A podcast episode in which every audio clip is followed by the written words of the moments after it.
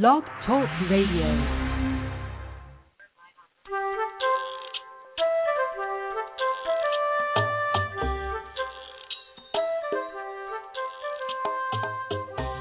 Hi, welcome to Teach Me to Talk with Laura and Kate. I'm Laura Mize, pediatric speech language pathologist.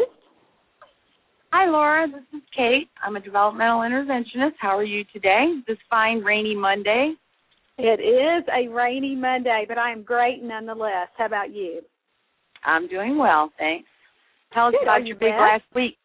I'm wet. Yes, Yeah, you've I been have on a out today. raincoat. I've been in. I had on a raincoat, so that was good. That is good. Johnny bought me a new raincoat because I tried to wear one a couple of weeks ago that apparently wasn't up to his standards. So I've gotten a brand new raincoat, and that has been kind of fun on my errands today. But I've been mostly in and not in and out of homes like you today. So This is going to surprise you, but I have quite a collection of raincoats. that does not surprise me at all. You it's know, I the have, most important coat it, there is in this line of work. it really is, it. isn't it? And yeah, I you can't. If you're carrying toys, you can't carry an umbrella. So you got to have, That's a, right. and it has to have a hood. Why do they make raincoats without hoods? I just think they're I- silly. I think that is really silly. Every time I see a raincoat without a hood, I think, who came up with this? Because A man. have your hair covered at all times in the rain, or my hair anyway. A long hood is the best. Something that comes down over your bangs. My bangs were getting wet, but oh well. Well, so tell Johnny, us the about rain- last week. Oh, it was so much fun, so much fun, so much fun. We had a great two days in Atlanta, had a really full room, fun crowd. I got to meet lots of longtime podcast listeners, and that's fun. It's kind of cool to be, you know, somebody yell your name when you're getting out of the car in the parking lot. That kind of makes you feel like, oh, that was fun. so that was cool. Uh, and I got to again meet several people who said, I listen to the show, or I listen between kids, or I listen, you know, while I'm at the gym. It gives me something to do while I'm exercising. So I always think that's funny when someone tells us that. And it's just so uh, with several people um, there that came to Atlanta. Well, actually, we had people from seven different states. Can you believe that? Isn't that amazing? That's awesome. And the person that traveled the longest distance was from New York, but her family lived in Atlanta, and she had already planned to be there that weekend anyway. So she said it just Oh, worked out perfect. beautifully. Yeah, it's perfect Mhm. for her. And several people that I just mentioned. You know how I'm I'm pretty uh freaky about remembering names. You know, if I see a name well, over and over compared and to me, over. any if anybody who remembers the name is freaky to me. But you, yes, you are the opposite extreme. Scary memory. I kind of tell people sometimes that's my little spectrum quirk there. You know, if I have one, that's it because I can remember names. And so I do, especially in the last year or so, have helped with shipping a lot and pretty much do that almost every day. And so I remember people's names, especially if they order one product at a time. And there were several people there that had either emailed me so much or bought several products that I really recognized their names. And so that was kind of fun to put a name with a face Uh huh. and talk to them about it. And if I didn't think it would embarrass them to death, I would say their names on the show, but I'm not going to. But uh that was it was just fun. It was really fun. And then, you know, day two, building verbal imitation in toddlers, it was my first time to teach that conference or teach it as a whole session rather than just a part of day one. And so that went well. Used all new video from the kids that we saw this summer. You know, some of us, some kids that we saw together, and then Oh. kids that I saw by myself. Yeah. I was thinking when I was showing some of that video, I was thinking, I don't know if I told Kate she was going to be in the in the video. Nope. Failed to mention it. I think there's just a couple of clips where it's just you, but mostly it's if I'm showing it. It's I'll bet you choose those the clips purpose. the same way you choose pictures. The ones you look good in. I probably have my mouth open and my hair over my face. You're so funny. No, actually, remember that I showed that clip of when you got um, our little friend Elijah to, to uh, sign more in the blanket. Oh, he was I would like to see that. That was so sweet. That was one okay, of those you'll cry. wonderful moments. Oh, yeah, you'll cry when you see it. It's just really, really good.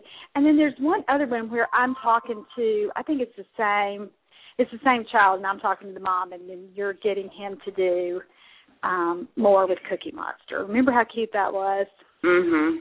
Mhm. Yeah, so those two little clips. I think those are the only two.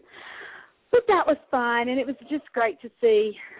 I always like new stuff. I love old stuff, and you know, then to kind of revisit all the day one. And I've changed a lot of that, and so that kind of felt like a new conference too. But it was great. It was a lot of a lot, a lot, a lot of fun. So thank you so much for asking about that. And because of that, I want to mention that we do have a few spots left for Columbus. I'll be there next Thursday and Friday, October 11th and 12th and mostly spots on day two because there are a couple of larger groups that are coming on day one, and they already had their quarterly in services scheduled for uh, with the agencies that they work for oh, for the day that I'm going to be there, so they can only come to day one.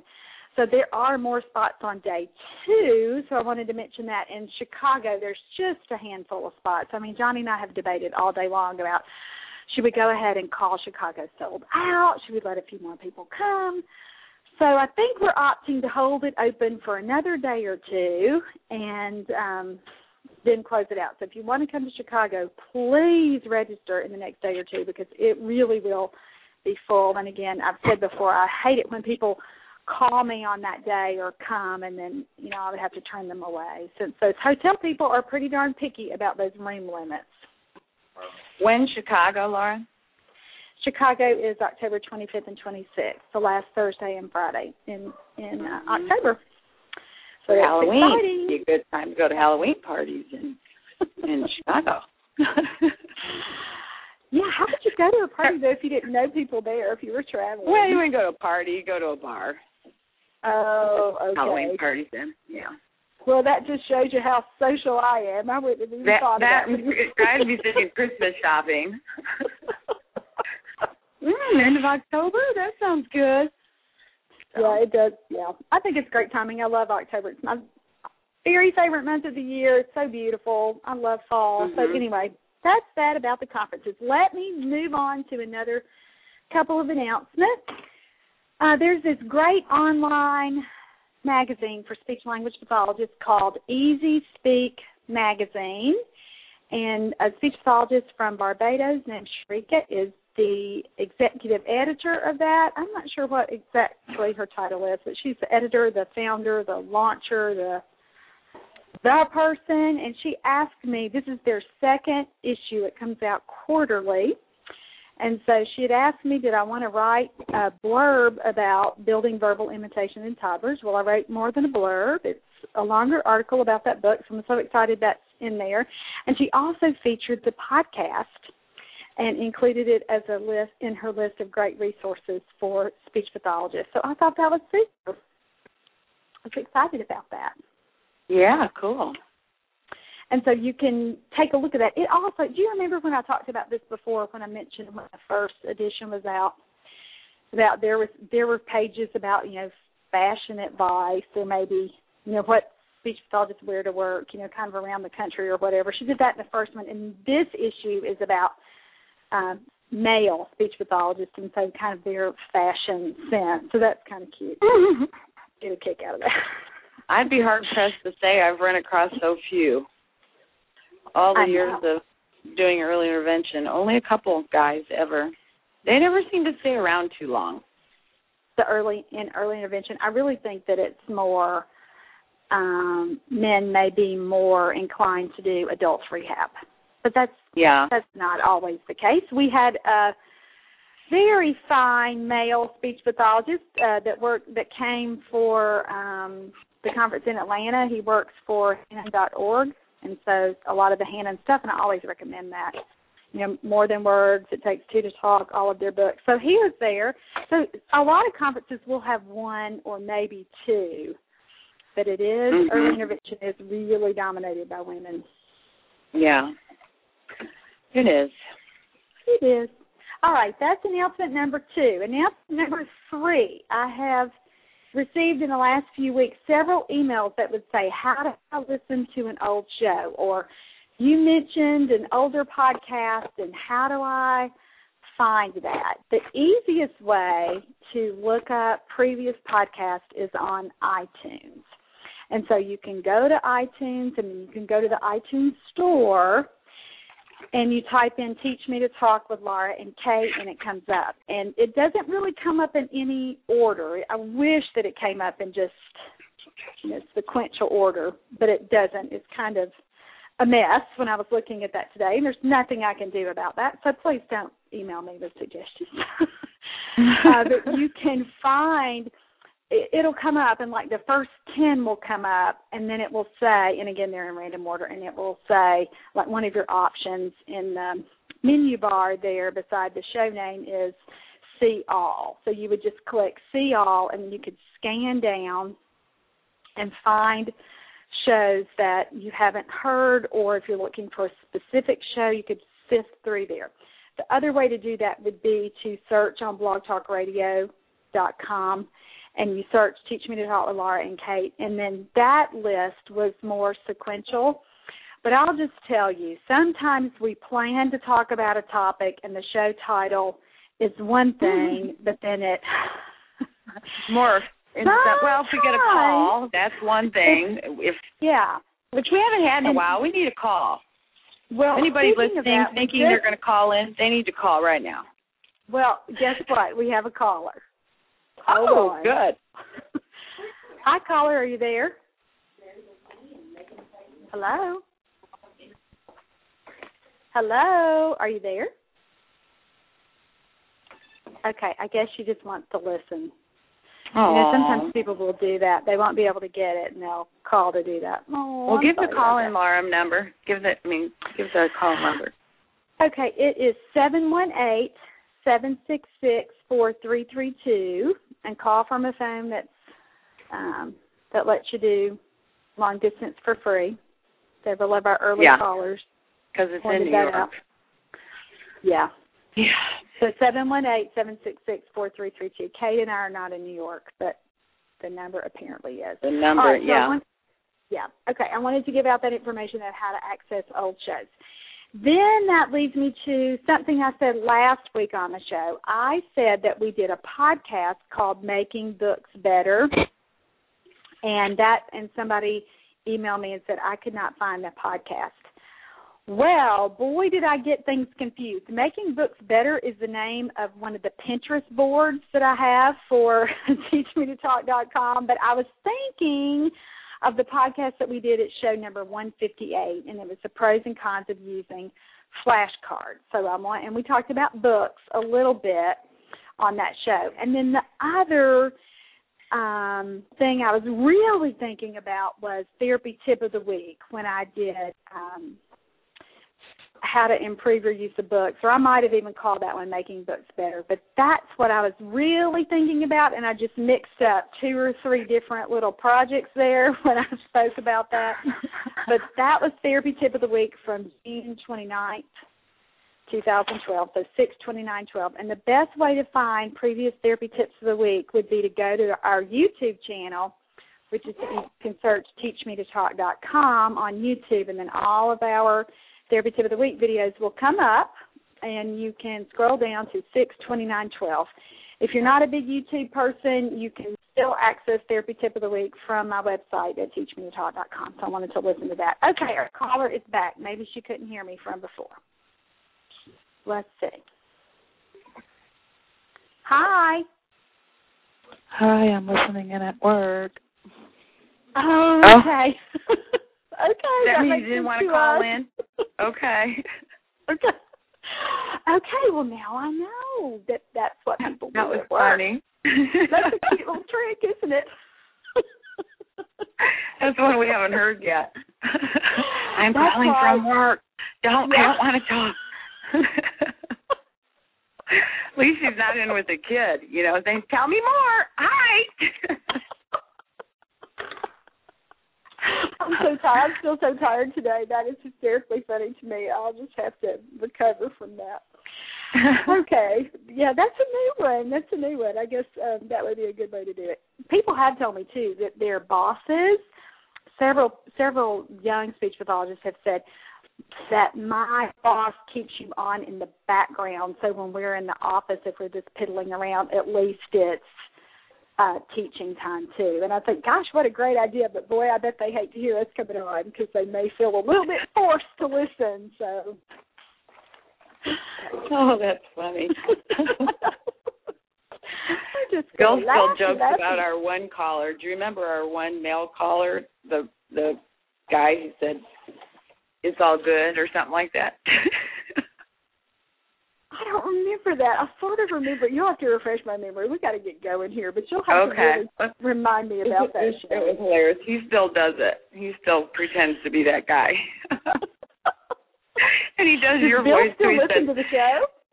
No, Bill but he was listen listening. Anymore, he? He was listening that time, and he he does your voice. He says, "Hello, do we have a caller?" He does a real southern. it's hilarious. Okay, okay. Uh, what's our subject? We're finishing up this series, aren't we? You know what? Now here's the thing. When I said that to Oh, you no. earlier in the car, do you remember Mhm. why we started this series? It's so that we could get to those questions that moms have about questions. And they'll say, When is my child ever going to be able to answer my questions? So we did this series. Now we're on part five of how to expand a toddler's vocabulary or late talking toddler's vocabulary. And today we're going to be talking about teaching pronouns and descriptive words. And so I was saying, Kate and I were talking earlier today, and she said, uh, "Tell me what we're talking about again today." And I said that, and I said, "I think we're the finishing up." And we were, yeah. And we were both like, "Hallelujah! We're finishing up a series." And then I got back to the office and remembered the reason we did this kind of background is so we could talk about some of those that higher level stuff that we never quite get to.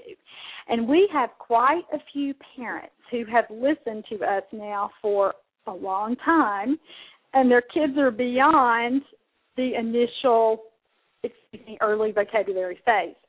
But I went when they were asking me these questions, you I got several questions in a row about my child still is not conversational and still want to answer questions and Right. my rationale for doing this whole thing was why you would get that Yeah. question a lot. I, It is yeah, a big step up. Step up. Uh huh. it's huge. And so we did this five part series to cover the basis because a lot of times children will not answer your question because A, they don't really understand the question. There's a processing issue, there's a comprehension part of that. And then B, they don't have the expressive vocabulary to answer the question. So if you say to your child something like, What did you do today when you were on the playground? And they don't have words like swing, play in sand, um, run, climb. You know, if they don't have the basic vocabulary, even if they're not having a mental picture of what they did, they still can't answer the question. So we are not going to be finished with this series for a while because we're going to go ahead and take the after today. We're going to take the next few weeks and talk about those higher level things like answering questions, other goals like understanding object functions, putting objects and or kind of uh, words or toys, whatever, in categories. Uh, we talked about working on size or you know learning size. So we're going to talk about how to teach size differences, big versus little. All of those pickier goals that children have to understand before they're really able to be conversational. And we never quite get there. We spend a lot of time talking about the earliest stuff and how to keep language going. And we've done some shows about those higher level things. But if we're looking at the ratio of early stuff versus you know later developing and for us later developing is you know two and a half to three those kinds of skills we we don't talk about those nearly as often as we talk about the earlier stuff so that's what we'll be talking about over the course of the next several weeks and kate i will be sending you cheat sheets because i can tell right now that you're going oh gosh why are we going to talk about that no, I'm really thinking. Yeah, I don't. I do some of that stuff. Um, more with you know my apraxic kids, really. Right. Um, Right. Working on those kinds of words, but you know, other kids no, because cognitively they are really not ready to go there. They're not there yet. Yeah. And you're Mhm. working at where they're going to be successful and what they're ready for developmentally. So you may Right. not get there. And that's Right. fine. But I think we have a lot of parents who, again, are longtime listeners. yeah, their little Say. their toddlers aren't toddlers anymore. Yeah. What's our next step, Laura? He still won't talk to me in conversation. And so again, the reason that we've done these first five shows is to cover the bases because if your child doesn't understand verbs, he's not going to be able to use that and you know, doesn't use a verb or an action word like we talked about a couple of weeks ago as a single word, he surely can't use it to answer a question.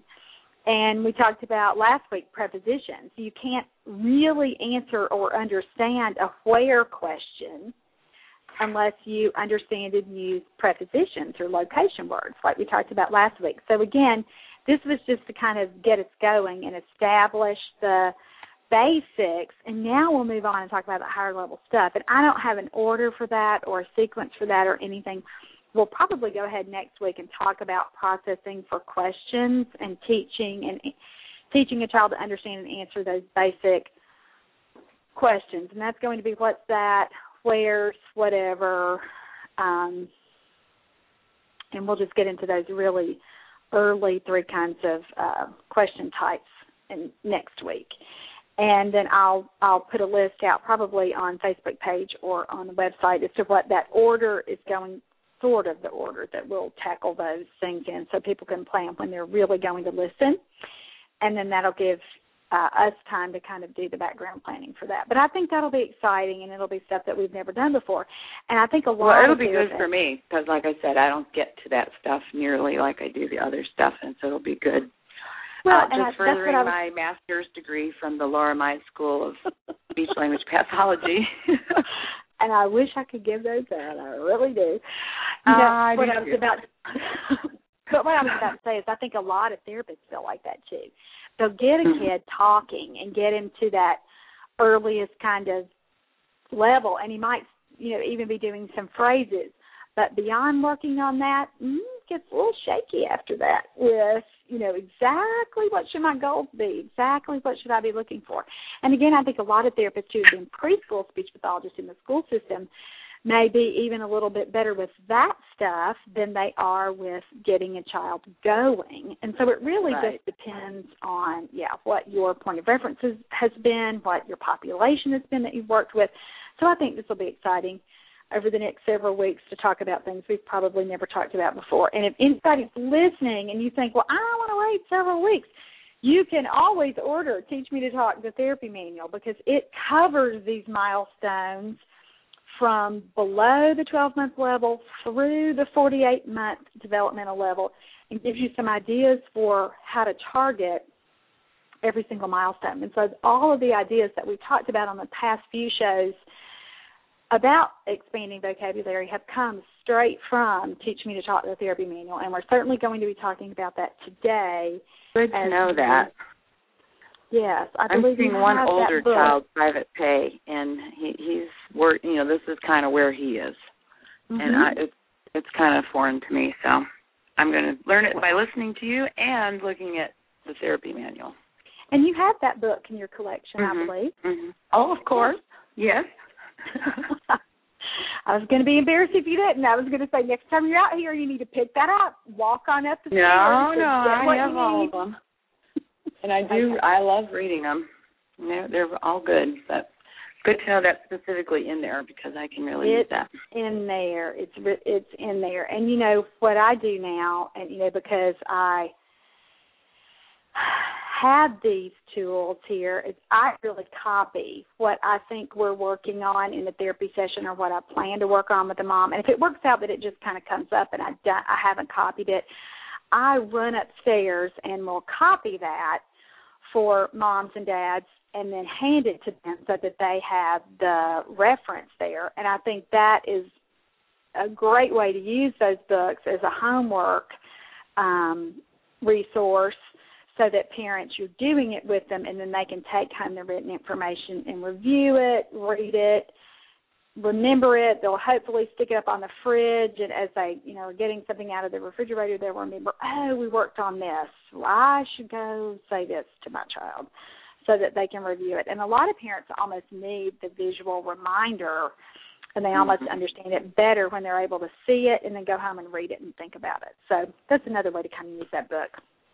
All right, but let's talk about pronouns. The early pronouns that we want a child to understand and use by two and a half are the me, mine, my variations. And I'll just tell you, a lot of children will get my, they'll say my when they mean mine. And sometimes that's because they're not including that final consonant on mine, so it just sounds like my. And a lot of times I really don't even hear me until a little later in a child's development that usually the very first pronoun that they'll get is my or mine. And it is a developmentally appropriate pronoun. A lot of parents will say, I don't want my kid to say that word. Please don't teach her that word. I remember one mom and I had long discussions about learning mine and she said she's going to sound like a brat if she learns to say that word. I never want her to tell me that something is hers versus mine. And so we had to talk about that and how that and this was a little girl who spent some of her time in daycare and I said, There is no more functional word in daycare than mine. Do you think? they certainly use it a lot. you know, in learning how to defend your possessions when there's with the word. Yeah.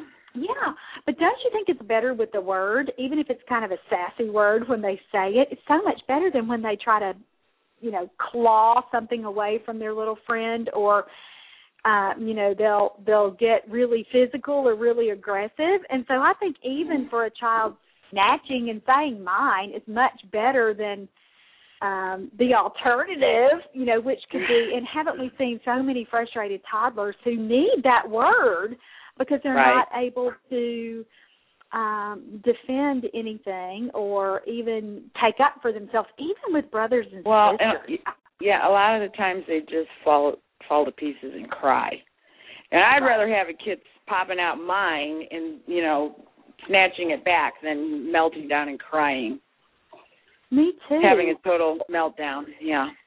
Or biting, you know, biting mm-hmm. their friend, or you know, hitting, or any kind of aggressive thing that they could do. And so even if they sound a little bossy or a little demanding, that's okay. And our big purpose is to teach them that words have power and that they don't need to do all that other stuff if they're able to use a word to convey to other people what they mean. And so I think mine, when you put it in that kind of context with a parent, and even even being the baby at home and having you know brothers and sisters who are slightly older than you you know that's a really precarious position for a late talking toddler because a lot of times they um aren't able to stand up for themselves or fight back really because that kid might even be older. And so I think using a, a pronoun like this is a great way for them to be able to express, you know, hey, I'm not so little anymore. I get to say what I want and it comes true. Well, and let's face it, mine is really easy to say. You know what I mean? Yeah. Kids can get that word usually. So, hmm, not only is it really powerful, it's pretty easy to get it, and it's a great, easy sign you're just popping your chest. Mine, you know.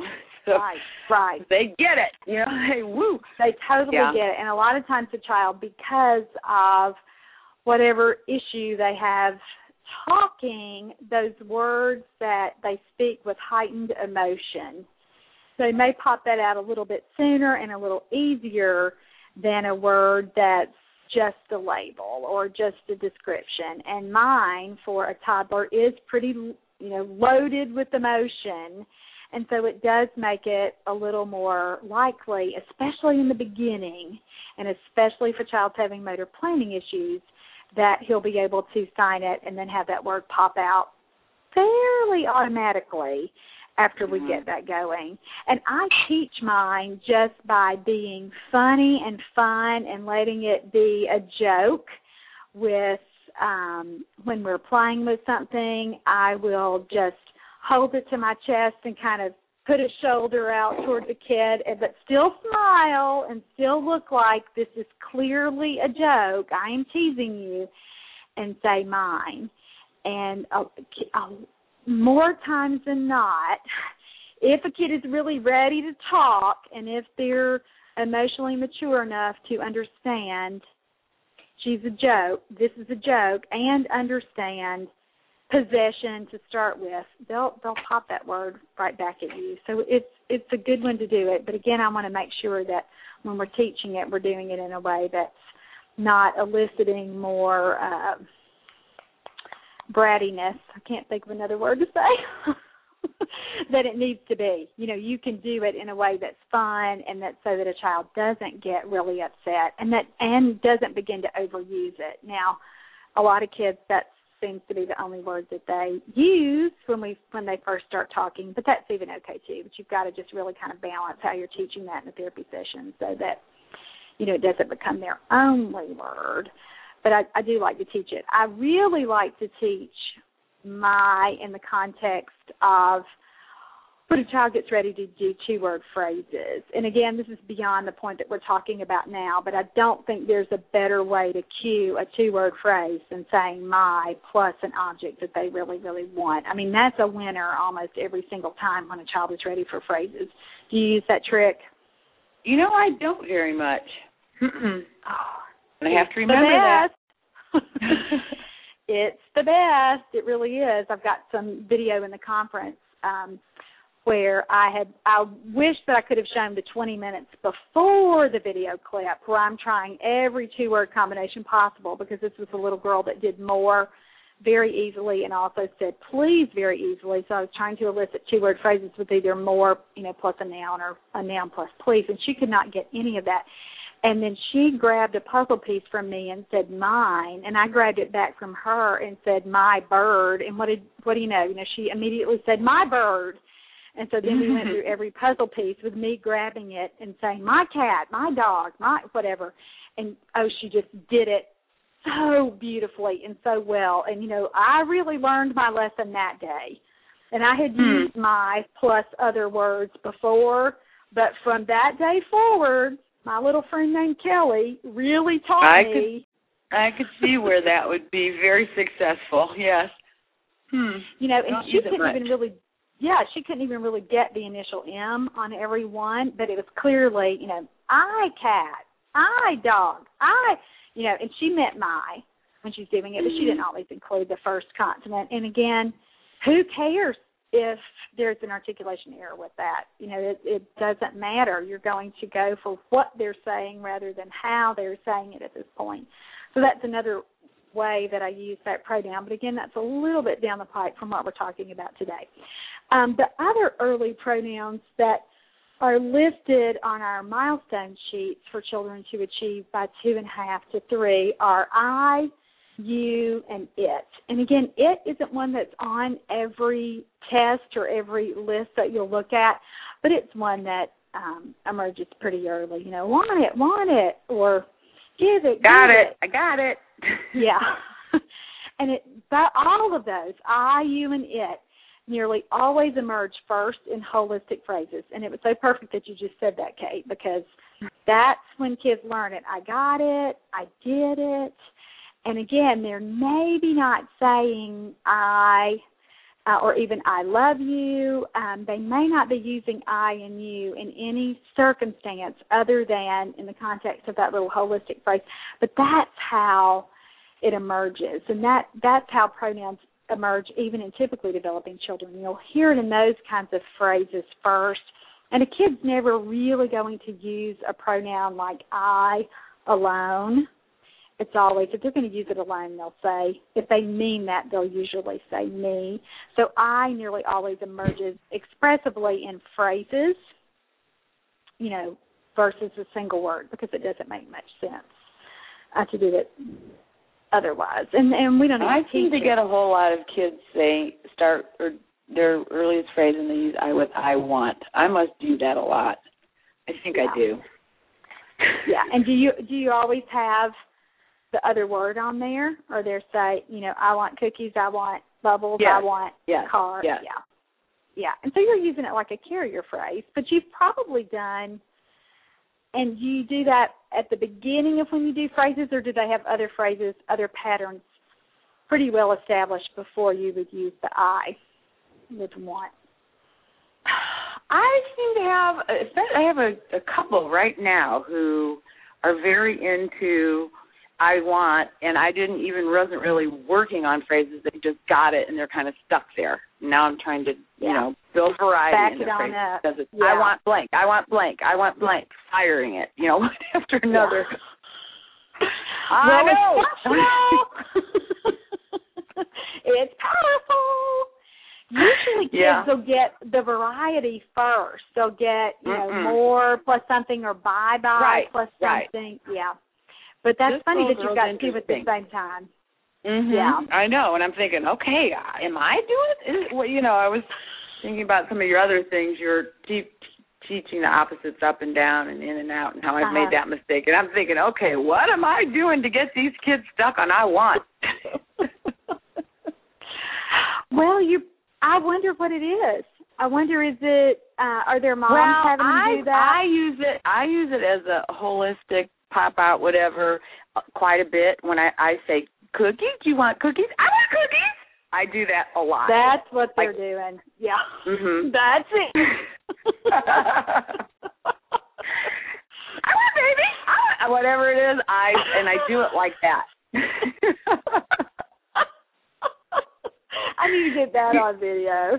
you know, it's a way to get them excited and keep them up. You know, I mean, It it's just a real yeah. Yeah. And they, and it, Yeah. but apparently, if you for some kids, it sticks. I really haven't had. T- I mean, I've had kids get I want phrases that way, but not like the way these Right. kids kids have kind of out of sequence. Just like, no, you're not supposed to be saying that yet, but they are. But they're Over and over and over. Yeah. Yeah. Yeah.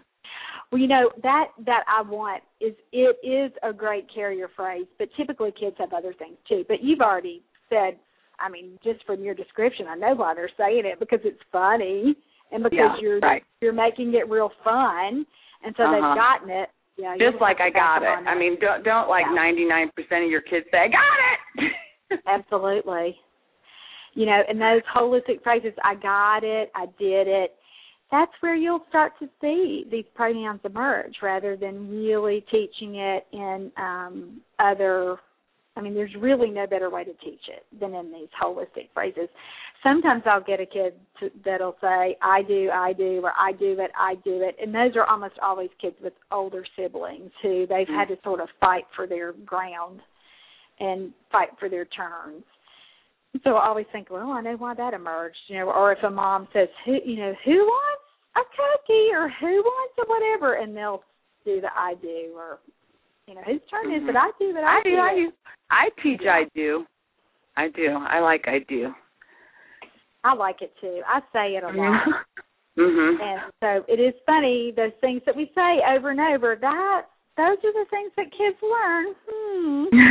that should not be shocking news to anyone listening to the show. Modeling is so important. So if you're trying to teach pronouns to kids, you have to really model that. Now let's talk about how a lot of people teach my versus your, and it's with my turn, your turn. And there's nothing inherently wrong with that other than, boy, it makes a lot of kids mad when you are insisting that you have a turn, too, when you're playing. And it is great for kids to learn turn taking, that it has to be back and forth. But if you start it too soon, when a kid is not really developmentally there, a lot of kids will start to melt down with that my turn, your turn. Have you seen that happen? You know, I don't really do a whole. I mean, I'll do it some with a little bit further along kids. I probably have an instinct about not. I, I'm not Right. going to pick a fight over that. Yeah, I've seen. I've, Exactly. Seems And I like tell I've you, I don't do it therapists work on it earlier than I do. Yeah, I kind Yeah. of feel I- like. eh. I have seen too many kids get mad. And you know when I've really seen that the worst is when a mom has really overemphasized it. But I understand her reasoning for doing that. It's because she has more than one child and she's really teaching that. And it might have been for the benefit of the older child with, okay, this baby needs a turn too, or this toddler, Mhm. two year old. But I've seen a lot of kids, and I do think it's when we started too early, is when they Mhm. really mess that up. And I haven't had too much experience with personally messing that up because I think just for what what you've said, we are really guarded about what we introduce and when, and these things that are likely to elicit big emotional responses. If you think you're going to get a tantrum, you just don't even go there because it's Right. not worth it. Yeah. Well, and times it you know when I do have occasionally worked on it, if I see that it's be already a fight, I I let them have another turn. You know, I mean it's like whatever. You know. Yeah. Yeah, go ahead. I mean, Knock I'll try out. and say my Mm, turn, no, mm. my turn, and if they say okay, go ahead. You know, Yeah. You're Or you I'll get two, I get one. I can live with that. Yeah, my turn is about three seconds, and your turn can be a minute. Yeah. Uh-huh. because that's just the nature that's just the nature of the game and so if you have a kid that's really melting down with my turn and your turn teach my and your in different ways and that's again not to say that they don't need to learn that they absolutely do but so many of our kids have such short fuses because of their sensory processing needs or because of where they are developmentally or just because of uh, emotional maturity, or maybe they're just going to be a short fuse person their whole lives. Who knows?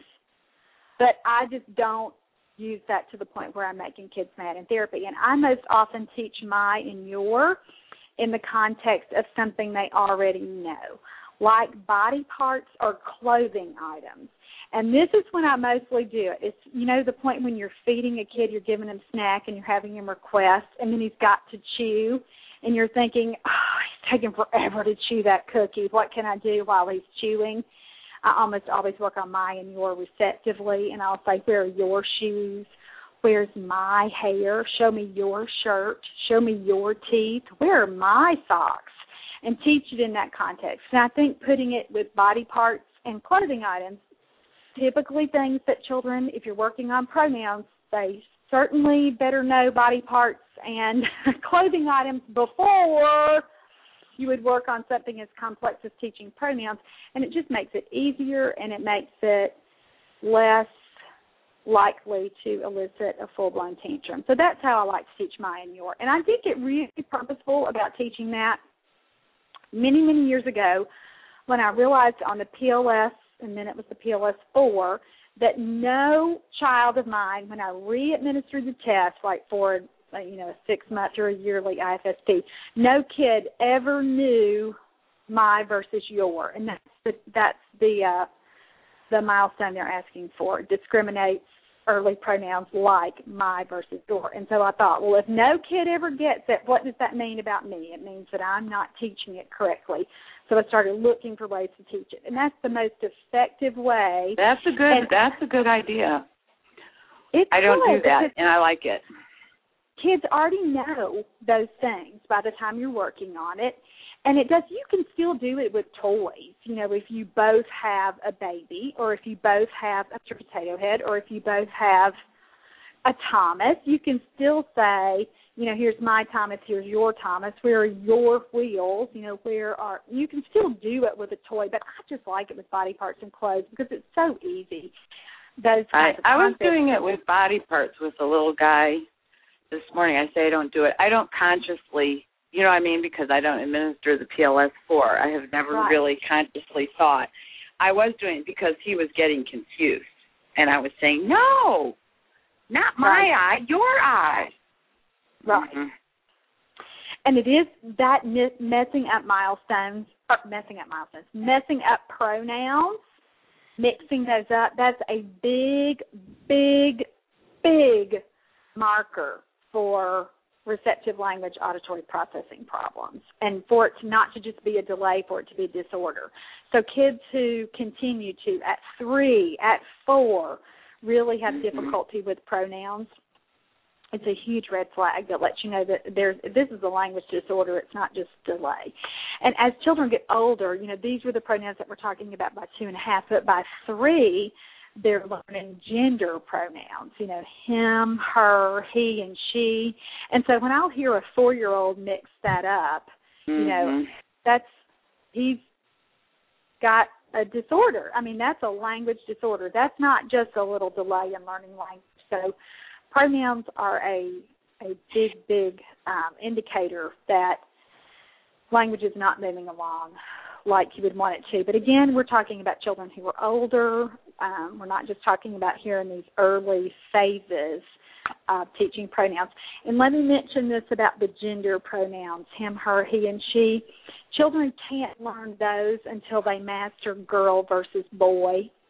And so you've got to really, we talk about everything on this show as being sequential and everything is a hierarchy. And I always say if we, if we teach it in the right order, it's a lot easier. And if you don't work on something that's too, you know, that's at a higher level than a than a child where he is, then you'll have much more progress because it's going to be easy for easier for him or her and you're not skipping steps. And so that's a step a lot of people skip when they start to teach those gender pronouns is they don't teach boy versus girl.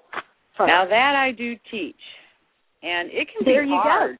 Go. It can be hard to get kids to finally get that. I mean, it seems, you know, some it's one of those things. Some kids get it automatically, but then if they don't, woo wee, it's hard to teach it. You can, See, but it takes a lot of focus. And that's another marker. I mean, that just tells you, okay, if he's really having this much trouble distinguishing gender, you know, there's a lot going on that's probably missing um, all around with receptive language and comprehension and probably cognition too if a kid mm-hmm. is three and hasn't really sorted out for himself boys versus girls.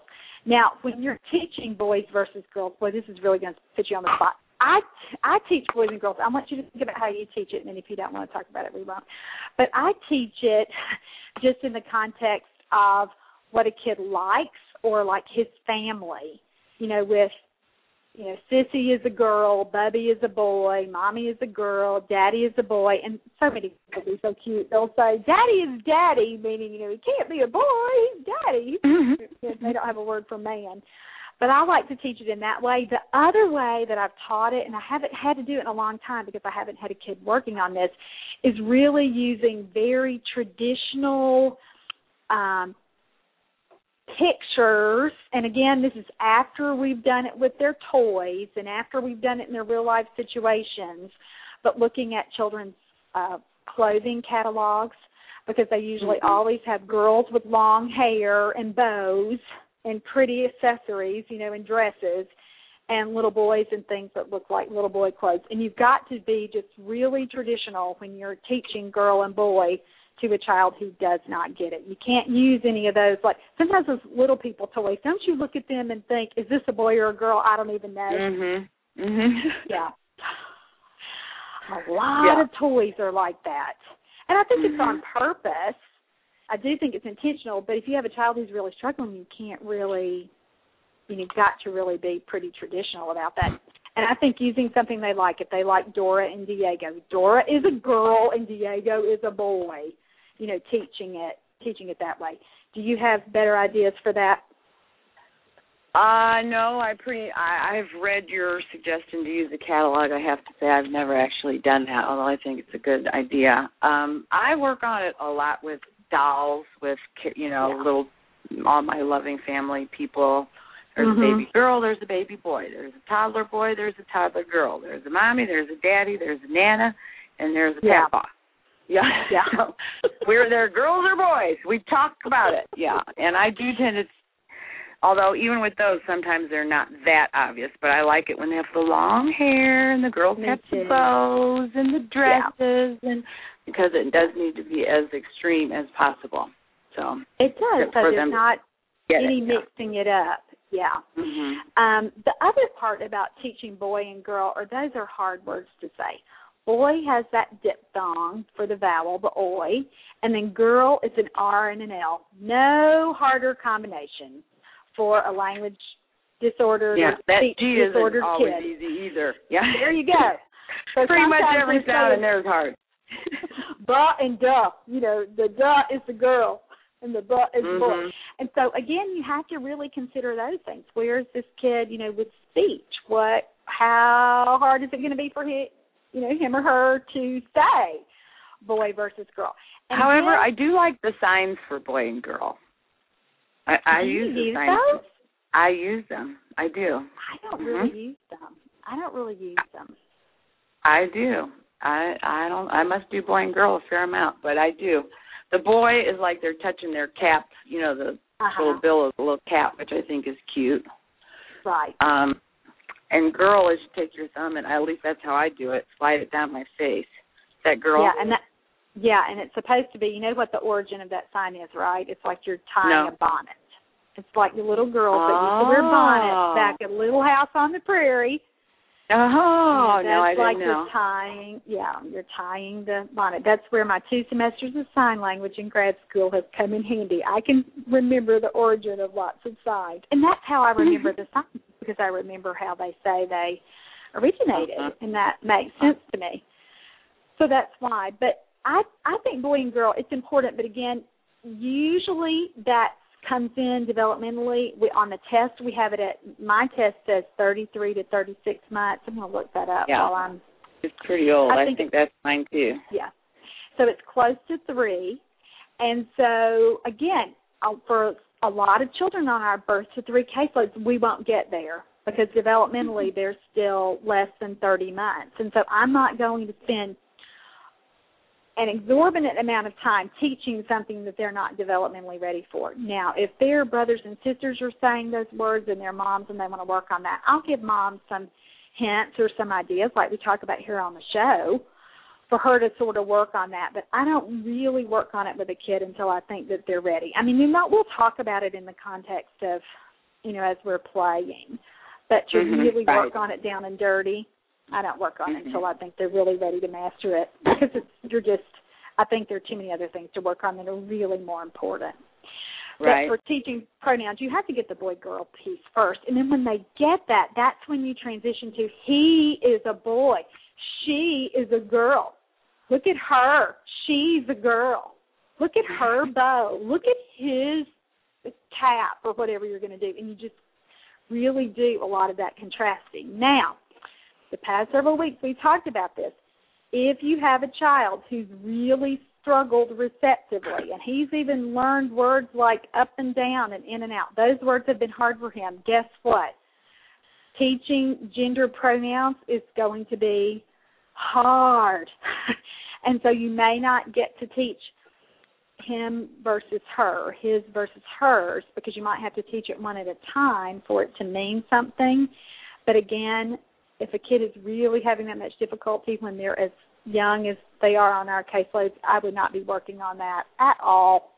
That would be a goal that I really, really saved. And a, a person that came to Atlanta to uh, the workshop, she was a a great lady, and she said to me, she's a speech assistant, which means that she has a bachelor's degree in speech pathology, but not her master's degree yet. And she said the biggest thing that I found wrong with the women that I work with is that their goals are all too hard. They're working way above where a child should be. So I'll get a kid and his goals are written for pronouns and things when really they should just be working on nouns and verbs. And I thought, oh, that was such a great observation for her to make on her own. And it's a shame that she's not really writing the treatment plans for these children because she obviously has a better idea of what they can really do versus the person that wrote the goal. And in, in our state, we don't really have a lot of uh, speech pathology assistants working, but in some states they use them a lot. Like the speech pathologist might supervise three or four assistants, and she doesn't really see the kids. She just does the assessment, and then she'll do a visit every once in a while to rewrite the oh. goals or to supervise Now, the person. we do have them here, though, don't we? Yeah, but I'm but I pretty sure we do have them. them. They're not there. Yeah, I remember when I was in nursing school, there was a gal at the school I did a little rotation in. She was real cute. She was an assistant, but she, she, I was there when she got the call that said she was in grad school. So she was very happy. I remember thinking Yeah. she's going to make a cute speech language pathologist. Yeah. Well, and a lot of states really use them. In Kentucky, they're severely underutilized, and it would be a good solution for uh, school districts where they don't have enough.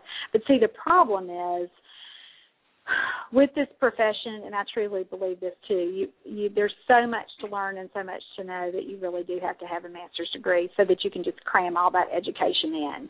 And so it's, but a lot of a lot of therapy fields you don't have to have your master's. Uh, PT, I think they're moving more toward a master's degree as the starting, as the entry level. No, no, no, but, PhD. Well, there you go. They're they've go. moved past the masters. They're moving towards the. I think they are at the PhD. I think it's a five really? year PhD. Yeah. Mhm. Well, yeah. and a lot of our uh, a lot of our PT friends here in Louisville are moving and or have moved in that direction too. But there are a lot of just bachelor level OTs, and so um, I think other are there. I mean, mhm. They don't have to have a master's. I don't think so, Kate. Do you know a lot of the people that we have that have masters in our area because they started out with a different bachelor's degree. Oh. And so then they went to Spalding and got their and got a master's. Okay. And okay, that's, the master's program at Spalding. Mm-hmm. Yeah. And I could Just be like wrong I got a master's about in that. education for the same reason. Uh-huh. Right. And so I'm thinking it's the same way. I could be wrong about that. I'm sure somebody will correct me if I am. But the uh but that's really again and I feel. I, but any case, in some states speech assistants do most of the day to day therapy and then the speech language pathologist goes in and updates the plan. And so it and so a lot of assistants come to the conferences and they'll say, Oh my goodness, I'm so glad I came to this because I haven't really had this kind of teaching, you know, about this is how this is the sequence and this is what really should go on in therapy because they haven't had the whole grad school piece yet. Right.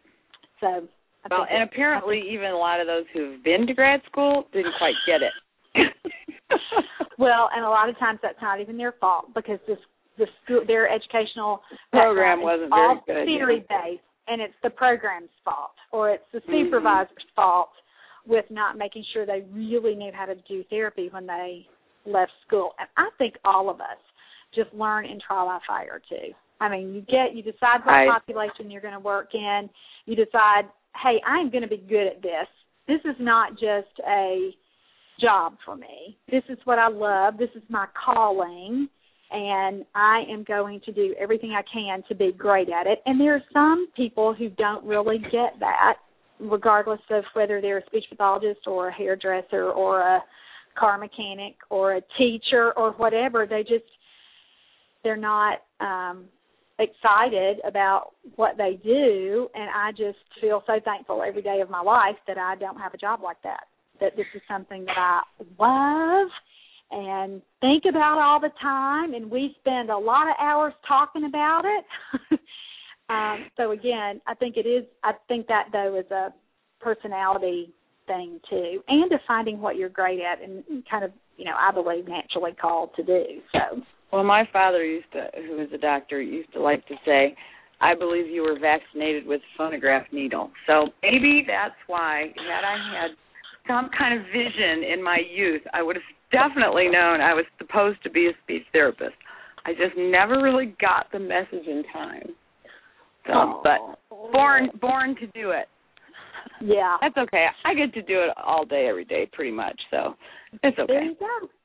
There you go. Yeah, but I do think that makes a difference. And a lot of times when parents will write and they'll say, you know, I want to say to them when they're saying, "How can I find a good therapist?" Is, "Oh, you got to find somebody who's just crazy about this and would darn near do it for free." And I don't really mean that, but you know what I mean. They're so crazy in love with what they do. Really passionate, and it's so yeah. rewarding when you're as you get better or as you're good. If you're good, it's it's so reinforcing.